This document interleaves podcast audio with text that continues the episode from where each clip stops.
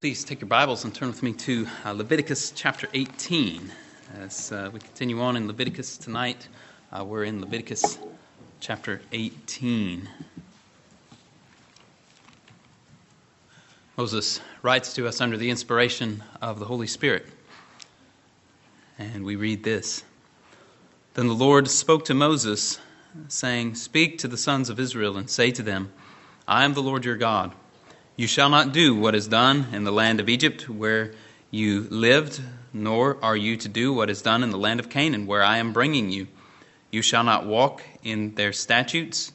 You are to perform my judgments and keep my statutes, to live in accord with them. I am the Lord your God. So you shall keep my statutes and my judgments, by which a man may live if he does them. I am the Lord. None of you shall approach any blood relative of his to uncover nakedness. I am the Lord. You shall not uncover the nakedness of your father, that is, the nakedness of your mother. She is your mother. You are not to uncover her nakedness. You shall not uncover the nakedness of your father's wife. It is your father's nakedness. The nakedness of your sister, either your father's daughter or your mother's daughter, whether born at home or born outside their nakedness you shall not uncover. The nakedness of your son's daughter or your daughter's daughter, their nakedness you shall not uncover, for their nakedness is yours. The nakedness of your father's wife's daughter, born to your father, she is your sister. You shall not uncover her nakedness. You shall not uncover the nakedness of your father's sister. She is your father's blood relative. You shall not uncover the nakedness of your mother's sister, for she is your mother's blood relative. You shall not uncover the nakedness of your father's brother. You shall not approach his wife. She is your aunt. You shall not uncover the nakedness of your daughter in law. You shall not uncover her nakedness. You shall not uncover the nakedness of your brother's wife. It is your brother's nakedness. You shall not uncover the nakedness of a woman and of her daughter, nor shall you take her son's daughter or her daughter's daughter to uncover her nakedness. They are blood relatives. It is lewdness. You shall not marry a woman in addition to her sister as a rival while she is alive to uncover her nakedness. Also, you shall not approach a woman to uncover her nakedness during her menstrual impurity you shall not have intercourse with your neighbor's wife to be defiled with her. You shall not give any of your offspring to offer them to Molech, nor shall you profane the name of the Lord, uh, excuse me, profane the name of your God. I am the Lord. You shall not lie with a male as one lies with a female, it is an abomination. Also, you shall not have intercourse with any animal to be defiled with it, nor shall any woman stand before an animal to mate with it. It is a perversion. Do not defile yourselves by any of these things. For by all these, the nations which I am casting out before you have become defiled. For the land has become defiled. Therefore I have brought its punishment upon it. So the land has spewed out its inhabitants. But as for you, you are to keep my statutes and my judgments, and shall not do any of these abominations, neither the native nor the alien who sojourns among you for the men of the land who have been before you have done all these abominations, and the land has become defiled. So the land so that the land will not spew you out, should you defile it, as it has spewed out the nation which has been before you. For whoever does any of these abominations, those persons who do so shall be cut off from among their people. Thus you are to keep my charge that you do not practice any of the abominable customs which have been practiced before you, so as not to defile yourselves with them. I am the Lord your God. Now, this chapter that we've just read gives us a list of immoral relationships into which the Israelites were forbidden to enter. Some of these laws are explicitly repeated in the New Testament. And so, uh, the law of verse 22, for example, the law forbidding homosexuality, is uh, explicit in the New Testament. Passages such as Romans 1 26 and 27, 1 Corinthians 6 9, 1 Timothy 1:10 make it very clear that homosexuality is sinful. The prohibition of adultery, verse 20, is clearly enunciated in the New Testament as well. And Paul is very clear, 1 Corinthians 5, as we read together at the beginning, that a man may not have his father's wife. And Paul said that that was an immorality of a type that did not even exist among the Gentiles, at least didn't exist among some of the Gentiles. It was, as we know, cause for church discipline. The bulk of these laws with respect to immoral relationships, however, in their specific details, are not repeated in the New Testament. But that does not mean that these unrepeated commands are not binding. Indeed, as I mentioned a while back when we were in Leviticus 15, that I think the, the way in which these sexual laws here in Leviticus 18 are framed suggests that these commandments are not at all ceremonial, which point to the coming of Christ and to his work in some way or another. Rather, if you look at the way these laws are framed by what comes before in verses 2 through 5 and what comes after in verses 24 through 30, we see that the other nations were judged for these things. These are not laws that are particular to the nation of Israel. These practices are referred to as abominations, on account of which the land spews out the inhabitants of the land who practiced them. Now, when you think about the ceremonial laws which were binding on the Israelites, we never read that the nations were driven out because they sowed their field with two kinds of seed or because they wore garments that were sewed with two different kinds of material or because they ate rabbits, right? We never read of the nations being expelled from the land because of those violations of the particular ceremonial law given to the nation of Israel. But they were cast out of the land as punishment for their sexual misdeeds. The fact that the other nations are driven out for these things suggests also that these are not simply civil laws that are particular to the commonwealth of Israel. The other nations violated these laws and forfeited their lands. And thus, these laws appear to be not simply part of the ceremonial law or not even a particular aspect of the civil law peculiar to Israel, but rather moral law. And so, the bulk of our time is actually going to be spent uh, considering verses, uh, verses 6 through 18 tonight. We had touched on uh, the issue addressed in verse, in verse 19 uh, a few weeks or uh, back when we were in Leviticus chapter 15. Um, and uh, the, the rest of, of that paragraph, verses 19 through 23, is, is pretty clear. We have, we have adultery that is forbidden. We have uh, the in verse 21 the, the giving of offspring to, to molech which appears to be infant child sacrifice that they were actually sacrificing their, their own infants to this false god molech that is, is clearly prohibited as a profanation of the lord your god. And, and just by the way this sacrificing of infants was, uh, was done for, for the purpose of, of prosperity. They thought that their lives would be materially better for sacrificing their infants to Molech, that Molech would bless them because they were sacrificing their children. Now, this is not uh, completely analogous to uh, the way in which offspring are done away with in the modern world, but there are, uh, there are certain analogies to be made in that people think their lives will be better, more prosperous, etc., because they do away with their offspring. And verse 22 Clearly, the prohibition against homosexuality continues and abides. Also, verse 23, bestiality continues and abides as well. And so, uh, but the bulk of our time, though, we'll be, we'll be looking at verses 6 through, through 18. And let's, let's look at what is explicitly stated there. Verse 6 gives the, the broad and general prohibition that's fleshed out in more detail in verses 7 through 18. The command of verse 6 None of you shall approach any blood relative to uncover nakedness. I am the Lord. And, and this idea of uncovering nakedness certainly includes sexual intercourse, but it extends even beyond that. One writer, I think, uh, was pointing in a helpful direction when he put it this way To uncover the nakedness of a woman means much more than to engage in an act of sexual intercourse with her. The improper uncovering that is prohibited is understood as an act by which she is shamefully exposed and publicly seen. She is thereby violated and shamed as a woman. Her nakedness then involves her personal honor as a woman, her sexual identity, modesty, and self esteem.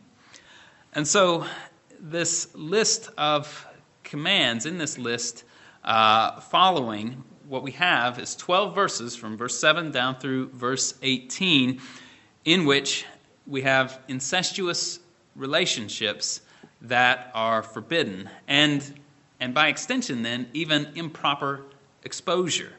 And as such since these uh, since these laws include sexual intercourse and improper exposure they therefore uh, curtail marriage within the bounds that are uh, that are stated here marriage to any one of these relatives is off limits and uh, so, verse 6 states this category broadly of a, of a blood relative, or perhaps some, uh, some translations may render it as close relative, I think. But what then constitutes such a blood relative or such a close relative? Well, we, let's, let's march through the text and we'll see. Verse 7 uh, prohibits a relationship with one's mother. This might seem like a no brainer, but uh, the old commentators report that this was done among the ancient Persians. Verse 8 prohibits a relationship with one's stepmother. And again, this is the very thing that Paul is adamant about in 1 Corinthians chapter 5. And this was the, uh, precisely the, the sin of Reuben, described in Genesis 35, verse 22. And we find in 1 Chronicles 5:1 that this is why Reuben's right as the firstborn was taken away from him and given to the sons of Joseph, namely because he defiled his father's bed. Uh, verse 9 forbids a relationship with one's sister, and the rules there are sufficient to forbid the relationship whether the sister be a full sister or a half sister. Verse 10 forbids a relationship with one's granddaughter, whether it be a son's daughter or daughter's daughter, makes no difference. Relationship with granddaughter is off limits. Verse 11 appears on the surface to be a reiteration of the law in in verse 9. Verse 11 says, The nakedness of your father's wife's daughter, born to your father, uh, she is your sister. You shall not uncover her nakedness. And so, it, at first glance, it, it may appear to be a, a repetition of verse 9, but some have understood verse 11 as perhaps uh, forbidding the, the marriage of, of step siblings or, uh, or between siblings who have been adopted into the family and are of no uh, blood relationship. Uh, some have taken it uh, to refer to a situation in which, uh, in which one is a, is a half sibling by a, a, levirate marriage, if you're thinking in terms of uh, the levirate marriage system of the Old Testament, in which a, a man would take his uh, deceased brother's wife, if there were no offspring, and raise up children to his brothers.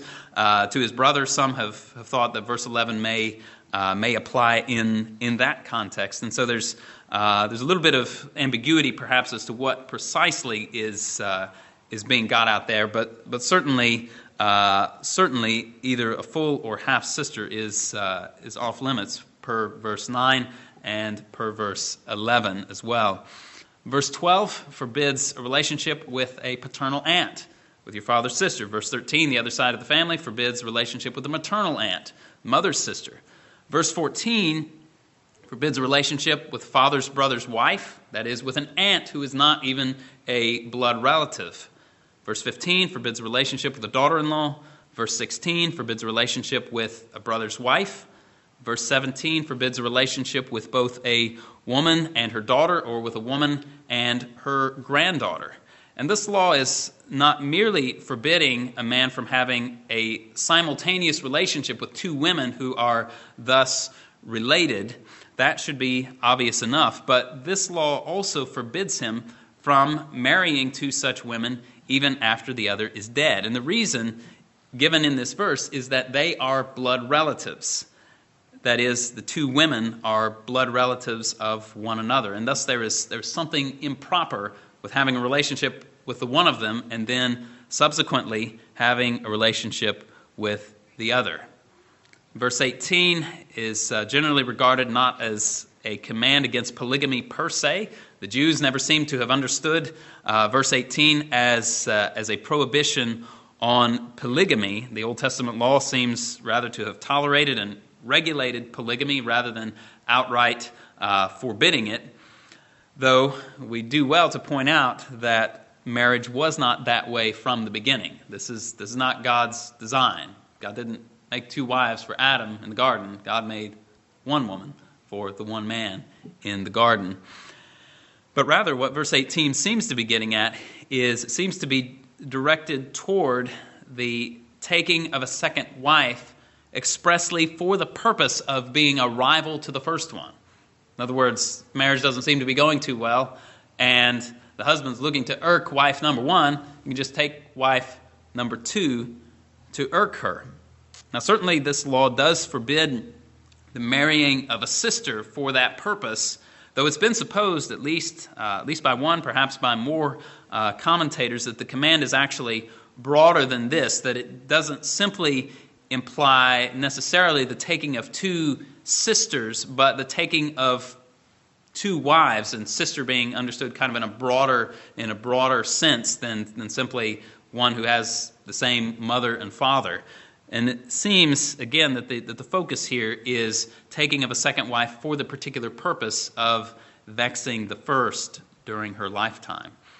Now, various interpreters might scruple a little bit about some of the details that I've just given there as we've walked through those 12 verses, but that's the, that's the main thrust of the letter of these laws. To bring in some, some technical terminology, in this list of forbidden relationships, there are prohibitions both in regard to what has historically been called consanguinity and in regard to affinity.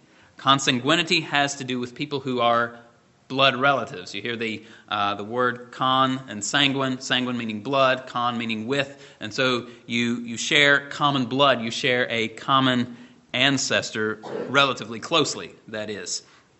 Affinity, on the other hand, has to do with a relationship by marriage. And, and as, we'll, as we'll see, we'll dig a little bit deeper. Some of the relationships that are forbidden here are not relationships with, with blood relatives. There's no blood relationship at all necessarily between the parties, but there is a relationship by affinity. You're related to someone closely by marriage, and certain specific relationships are ruled as out of bounds.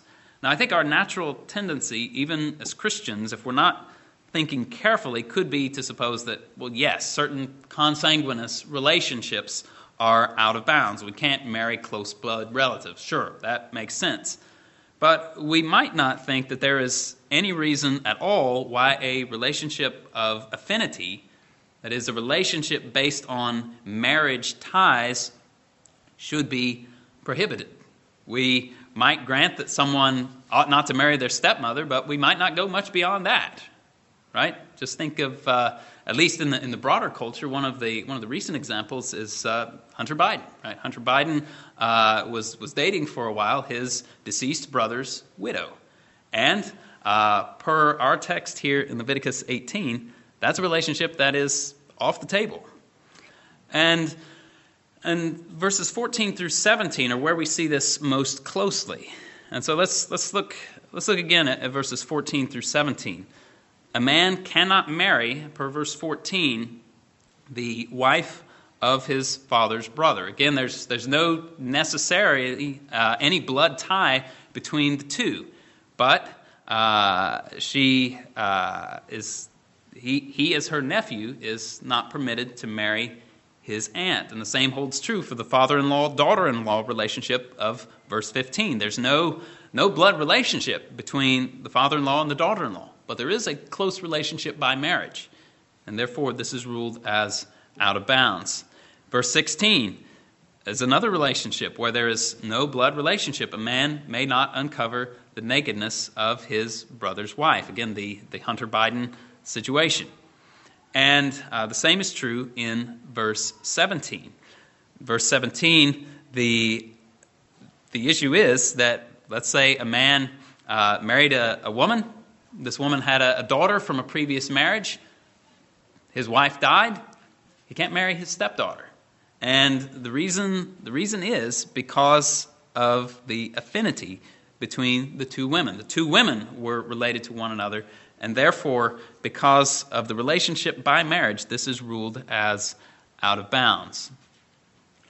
And so, as stated, verses 14 through 17 deal with these relationships of affinity. And I think we would do well also to recognize that the laws stated here are not exhaustive, nor were they intended to be an exhaustive list of every kind of possible incestuous relationship. We should be thoughtful to, to draw out from them, by implication, other relationships which would be equally incestuous. And let me, let me try to explain why this is the case. Because, as stated here, the laws are given from the man's perspective. They refer to relationships which the man would form. But as we reflect upon these laws, I think we need to understand that the corresponding relationships would be off limits for women, and therefore would be off limits to the corresponding men as well. And so, for instance, while what is explicitly forbidden in verse 14 is the relationship of a man with his father's brother's wife, his aunt, the man can't marry his aunt, I think implicitly we should also understand that a woman ought not to marry her uncle. Right? If a man uh, can't marry his, his aunt, then correspondingly, a woman ought not to be able to marry her uncle. In, to put it in the to put it in the terms of in which the prohibition is framed, just as a man ought not to uncover the nakedness of his father's brother by marrying his father's brother's wife, so also a woman ought not to uncover the nakedness of her mother's sister by marrying her mother's sister's husband. You see, there's, there's, a, there's a corresponding closeness to these relationships. It's kind of the, the mirror image, if you will. And my apologies for those who, uh, who may lag a little bit behind in, in genealogy. I realize it's a little bit, a little bit tricky when you're, when you're trying to, to sketch all of these things out. So I, understand that. Please bear with me. If you have more questions, we can talk, uh, we can talk at the end.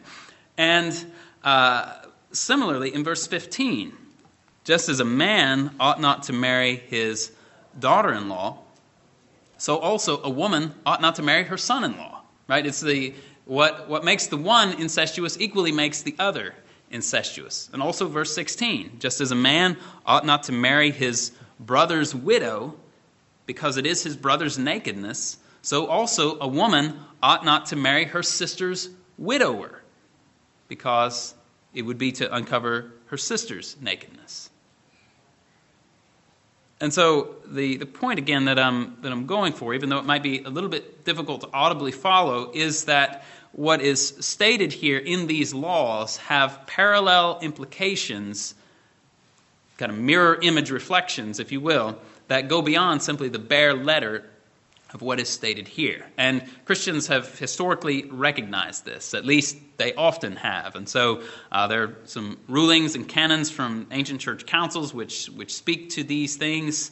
Um, during the uh, 16th century, in uh, among the Reformed churches in France, there was a there was a case that was brought before uh, the Reformed National Synod of Vitré in 1583, and the case was asking advice concerning a man who had married his wife's niece. So he had, he had married his niece. And so they, they weren't related by blood, but they were, uh, they did share this, uh, this tie of affinity. He had married his niece.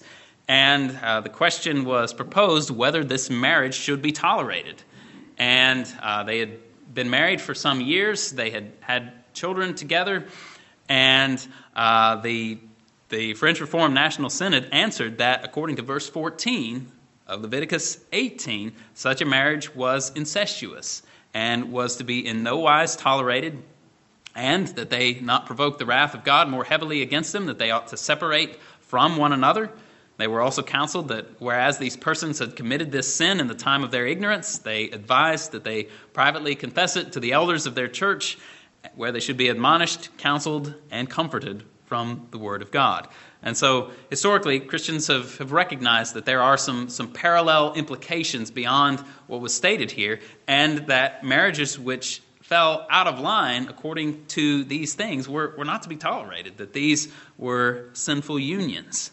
Sometimes, however, churches have been a little more loose on, on some of these things. And from a, a human point of view, it might almost appear that one of the reasons why James P. Boyce, uh, one of the founders of Southern Seminary, uh, where I attended, was actually a Baptist because the Presbyterians refused to marry his father to his first wife's sisters. And so um, Ker Boyce was, was James P. Boyce's father. Ker Boyce was married to a woman, and this woman, this woman died. Ker Boyce wanted to marry this, younger, uh, this woman's younger sister. So he wanted to marry his sister in law.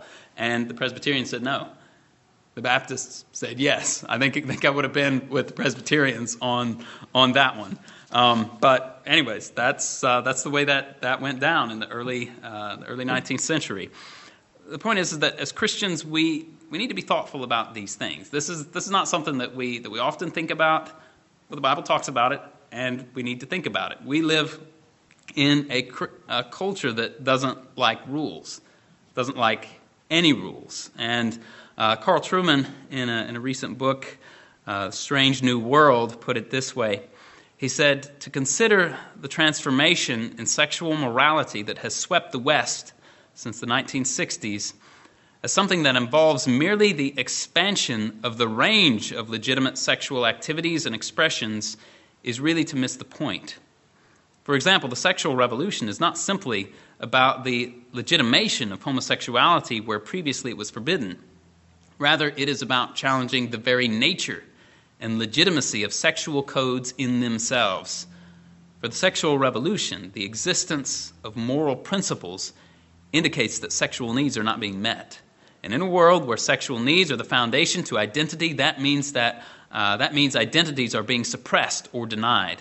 The game, therefore, is not to change those principles or merely loosen them, it is to abolish them in their entirety.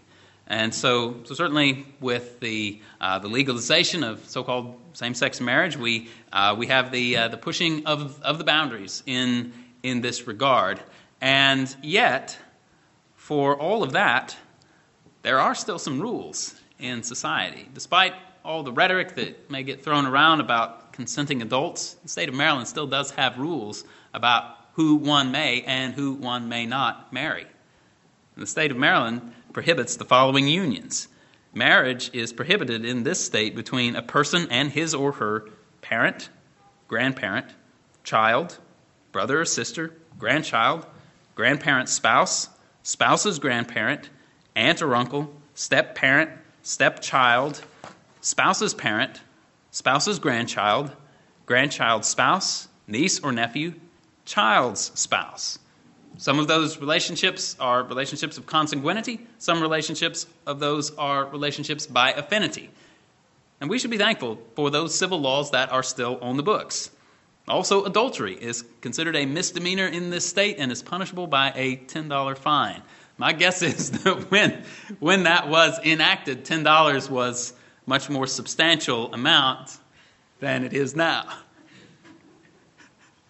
But it's not a bad thing that our state has that kind of a law. As confused as society is about sexuality and marriage, there are still some things that at least the books still recognize as wrong. And I realize that, uh, that Trueman's point there about the sexual revolution may be true, that indeed the, uh, the time will come when even those prohibitions that are still on the books in this state or other states may be, may be challenged. Indeed, the, uh, the relationship of incest has been called uh, the last taboo, and, uh, and some, uh, some I think would, would probably want to, to push against the boundaries even in these regards. And uh, what I would say is we should be thankful where the law of the land reflects the, the moral principles that we find here. And as we, as we have opportunity, we should do what we can to, uh, to labor that the law of God may be reflected more fully with respect to marriage. One thing this chapter does is that it forces us to grapple with the fact that we are creatures. Forces us to grapple with the fact that we're not in charge that our sexuality is not ours to define and use as we so choose. That's, that's the mentality of, of the sexual revolution that, that, that quote from Carl Trueman was describing. That the existence of moral principles themselves mean that people have needs that are not being met, therefore the rules need to go away. Leviticus 18 forces us to remember that we are creatures God has made us in His image, that God sets the boundaries for what is acceptable expression, sexual and otherwise. And we may only use our sexuality in ways that are in accordance with the Word of God. This is true for all people, and this is especially true for those of us who belong to Christ. And Paul makes this point in 1 Corinthians 6 12 through 20. So if you would flip, flip with me there to 1 Corinthians 6, as we see Paul's words and the, the special appeal that he makes uh, to believers in, in this regard, in regard to how they use their bodies. Paul says, All things are lawful for me, but not all things are profitable. All things are lawful for, for me, but I will not be mastered by anything. Food is for the stomach, and the stomach is for food, but God will do away with both of them. Yet the body is not for immorality, but for the Lord, and the Lord is for the body. Now, God has not only raised up the Lord, but will also raise us up through his power. Do you not know that your bodies are members of Christ? Shall I then take the members of Christ and make them members of a prostitute? May it never be. Or do you not know that the one who joins himself to a prostitute is one body with her? For he says, The two shall become one flesh. But the one who joins himself to the Lord is one spirit with him. Flee immorality. Every other sin that a man commits is outside the body, but the immoral man sins against his own body. Or do you not know that your body is a temple of the Holy Spirit who is in you, whom you have from God, and that you are not your own, for you have been bought with a price?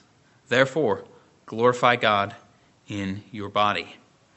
So, Paul makes this special appeal to believers that they've been bought with a price. Therefore, there's a, special obligation on them to, to honor the Lord in the way they use their body. Now, a chapter like Leviticus 18 is a chapter that is law and not gospel. The chapter before us tells us the standard to which we must conform. It tells us the way in which we may live that is pleasing to God. And it also convicts us for any actions or thoughts that have fallen short of the standard that is so set here. We cannot gain eternal life by the law because we're sinful. And maybe you've violated some of the laws in this chapter overtly. Maybe you've violated some of the laws in this chapter in your heart. Maybe not. But if you haven't, you've certainly violated other laws. And James tells us that to break one law is to break all of it. We're all sinners who deserve condemnation, regardless of what specific laws we have broken. But thanks be to God that all sins, those of this chapter or any others, may be forgiven for those who come to Christ in faith, in true repentance, trusting in his sacrifice. Paul speaks to all kinds of sinners there in 1 Corinthians 6, and he, he says uh, those, those wonderful words, verses uh, 6 through 11 if you're still there in 1 Corinthians 6, he says, Or do you not know that the unrighteous will not inherit the kingdom of God? Do not be deceived. Neither fornicators, nor idolaters, nor adulterers, nor effeminate, nor homosexuals, nor thieves, nor the covetous, nor drunkards, nor revilers, nor swindlers will inherit the kingdom of God. Such were some of you. Some of you all, Paul says, did that. Such were some of you. But you were washed, you were sanctified, but you were justified in the name of the Lord Jesus Christ and in the Spirit of our God. There is forgiveness and new life for all kinds of sinners. Paul lists out a list, but those are only, what, 10, 12 sins? I don't know how many he listed in that list. There are all kinds of sins in this world and all kinds of sinners who will be redeemed by Christ because their sins are forgiven. And so we should allow this chapter to remind us that we're creatures that we don't set the boundaries for ourselves, God sets the boundaries for us. And we should allow a chapter that is law to obviously serve as an instruction guide by which to frame our lives and also as a goad to drive us unto Christ, to see our sins, to come to Him, repentance and faith. Please pray with me. Our Father, we pray that you would help us to think carefully about your word and the standards which you have set for us as people who are created in your image. We pray that a, that a chapter like this would be, would be humbling to us, even if we have not uh, sinned against the, the letter of any of these prohibitions, we ask that, uh, that we be humbled, that we be reminded that our lives are not for us to define as we see fit. Our lives are to bring into humble submission into the way which you have prescribed for us. So, Father, we pray that you would help us uh, to be those kind of people who humble ourselves before you, who seek to serve you on your terms. And we praise you that you have given to us laws by which we may live, laws which show us what is good and right and true. We pray that we be faithful to you. In Jesus' name, amen.